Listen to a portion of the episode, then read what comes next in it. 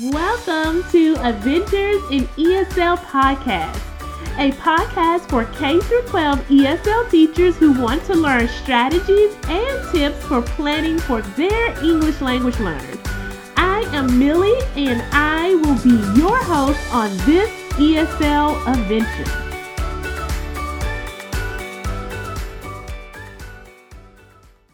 Hello, ESL teachers. I am Millie and I'm your host.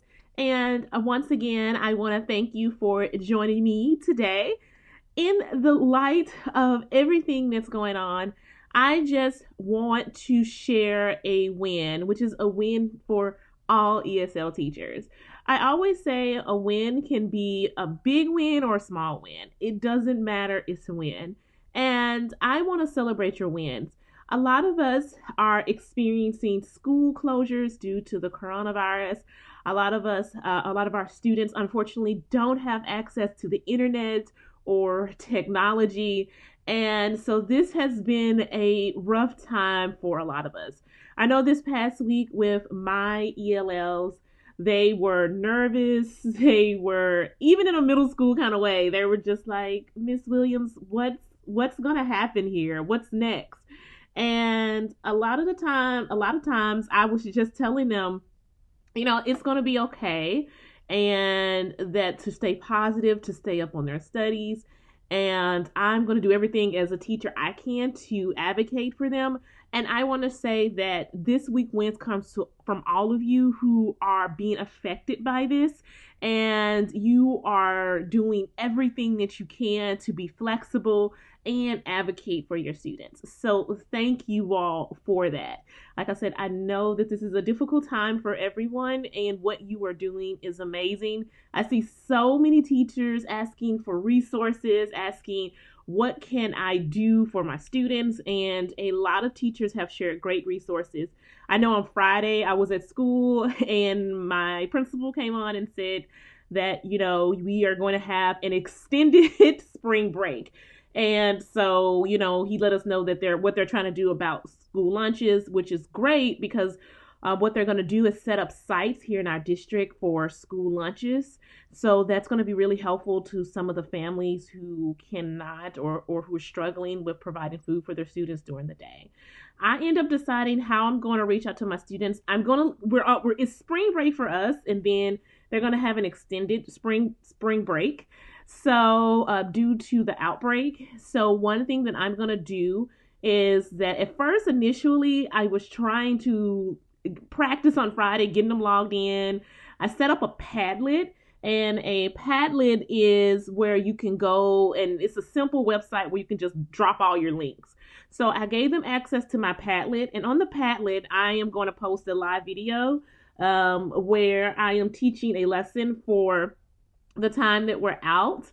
So um, we are in the midst of taking um, the WIDA. So I'm going to have some practice assessments on there.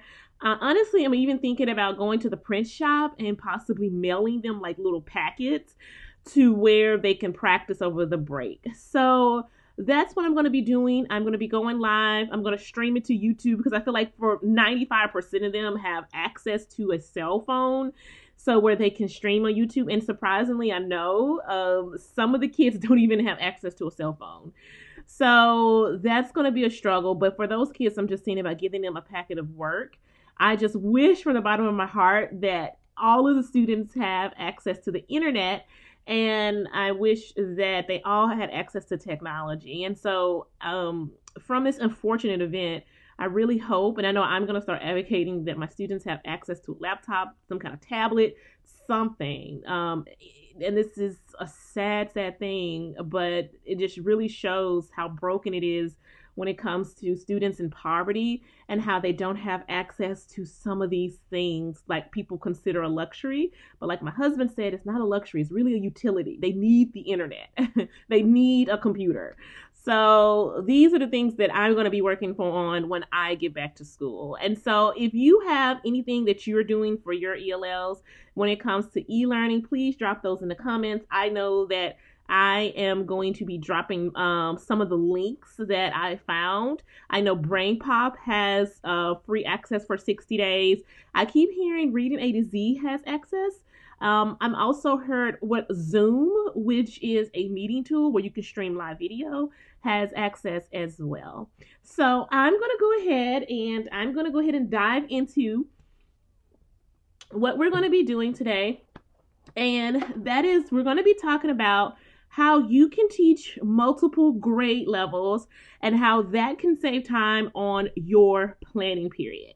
Now, if you're teaching different grade levels and you're wondering, how in the world can I save time planning? I know when I was teaching various grade levels in a classroom, I was personally feeling overwhelmed. I was confused, and I always left the day wondering, saying to myself, Millicent, is there a easier way that this can be done? It, it, it's got to be an easier way that this can be done. And I have always been the type of person, you know, my mentor, she would give me suggestions, and I would be like, okay, maybe I'll try that. I'll see, you know. But then I started really trying some of the things that she suggested to me, and they work. I know that even when you're teaching multiple grade levels, you can feel like you're wandering, uh, you know, running in circles and wondering what can you do at the end of the day to meet all the needs of your students. Because sometimes when you're teaching multiple grade levels, I know when I was, I felt like I just wasn't meeting the needs of all of my students, and I just was always just left wondering what can I do to make sure that I'm meeting their needs and that I am pushing them to the next level? And I think that we have all been there at some point in our teaching career when it comes to teaching multiple grade levels. I feel like a lot of us do. And if you haven't gotten there yet, just keep listening, okay? Because you still want to be prepared when it's that year when you have to teach three different grade levels or four different grade levels. Now, a few years ago, I met a group of students, and thinking back on it, these students changed my life, you know. And this sounds exciting and refreshing for me to say at the moment, but at that time, I had three different grade levels in one classroom. Now, during this time, we had an influx of Syrian refugees come into our area. So I had a mixture of students. Um, I also had a lot of um, um, immigrant students from Central America as well. So I had this mixture of students. The mixture of students I had, of course, they were all three different grade levels in one classroom. I had students who were uh, were unfortunately from war torn countries who hadn't been to school in years. On the flip side of that, um, I also had an influx of Venezuelan students, and you know they had a very strong you know literacy background, so they were really strong. And so having that mixture of students I was always wondering, like, okay, I have three different subsets. On top of that, I have three different grades. What can I do? What can I do to be successful? What can I do to make sure my students are successful? And I, like I said, I was overwhelmed. There were some days I was trying things. I remember one day I tried an activity and I just broke down in tears afterwards with my team because I was like, I don't feel like I'm being effective. Like, you know, what am I doing? I'm trying groups. I'm trying, you know, different types of planning strategies where I have I'm planning for tiered levels and none of it was working. And I just finally just it all just came gushing out and me crying. And I finally took a moment to recollect and I realized that I was spending so much time one, trying to prepare separate lessons for each grade and for each level. I mean, there were days, like I mentioned to you, I was spending up to like two to three hours after school trying to prepare for my classes with different grade levels, with different, um, you know, readiness, readiness levels. And like I said, I was at a breaking point and I just didn't know how much longer I could keep staying after school. I didn't know how much longer that I could keep you know, um, going into my personal life because I was just newly married. And so I was just like, what can I do? There, there has to be something. And I was also just missing out on so much of my own self care and time with my family and my friends. And my husband was like, you know, you're staying home, you're staying at work till like five or six o'clock. I mean, you know, is there something that you can do? And that's when I needed to take a moment, step away, and reflect on, okay, is there a better way that I can plan? Now, after taking a step back, it caused me to refresh my mindset. And I just want to pause right here. I have a free mini course that you can take. It is uh, myadventuresinESL.com forward, forward slash uh, reflect refresh. It is a course that you can take and it will refresh your mindset, refresh your classroom uh, strategies. And in this mini course, this free mini course, these are the exact same things that I used when I was reflecting during this time period that worked for me, and I'm willing to share those with those with you. So I'll make sure to link that in the show notes. I will make sure to link that in the blog post so you will have access to that. But after taking this step back, it caused me to refresh my mindset. I stopped and asked myself a few simple questions. My first question that I asked myself was, how can I streamline my planning? I mean, that is when I realized that the standards for grades sixth through eighth grade are almost identical. You know, I didn't realize it at first. They're almost identical. I think in the eighth grade, they have slightly different standards, but they're pretty much the same thing. And then that's when I started to brainstorm what does this mean for my students? I mean, I was still at this speed bump and I was motivated to get over it. That's when I took my discovery to my mentor and uh, about the standards. And I explained my frustration and I shared my discovery that, you know, the standards being almost the same in three grades. And that is when she asked me about teaching the students the same skill across the grade levels if the standards are the same. So she was like, you know, why are you trying to teach different standards for different grade levels? If the standard is the exact same, you can teach the same skill across the grade level. And that's when I had that light bulb moment that I needed to get over this speed bump that I was having, that trying to do 15 different le- lessons. Now, I want to note here that I still had to differentiate, but it's a lot easier to differentiate when you have one standard, one skill that you're teaching. Then I can break it out into different groups, different um, different small group instructions if I need to.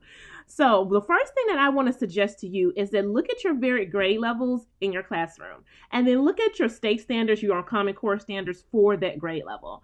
And then after you do that, then go ahead and start identifying the skills that are the same. And what I mean by that is that producing complete sentences is a skill. So, based on the Common Core standards that is taught in grades 3 through 12, that skill overlaps with various grade levels. And that is one that I can teach my students.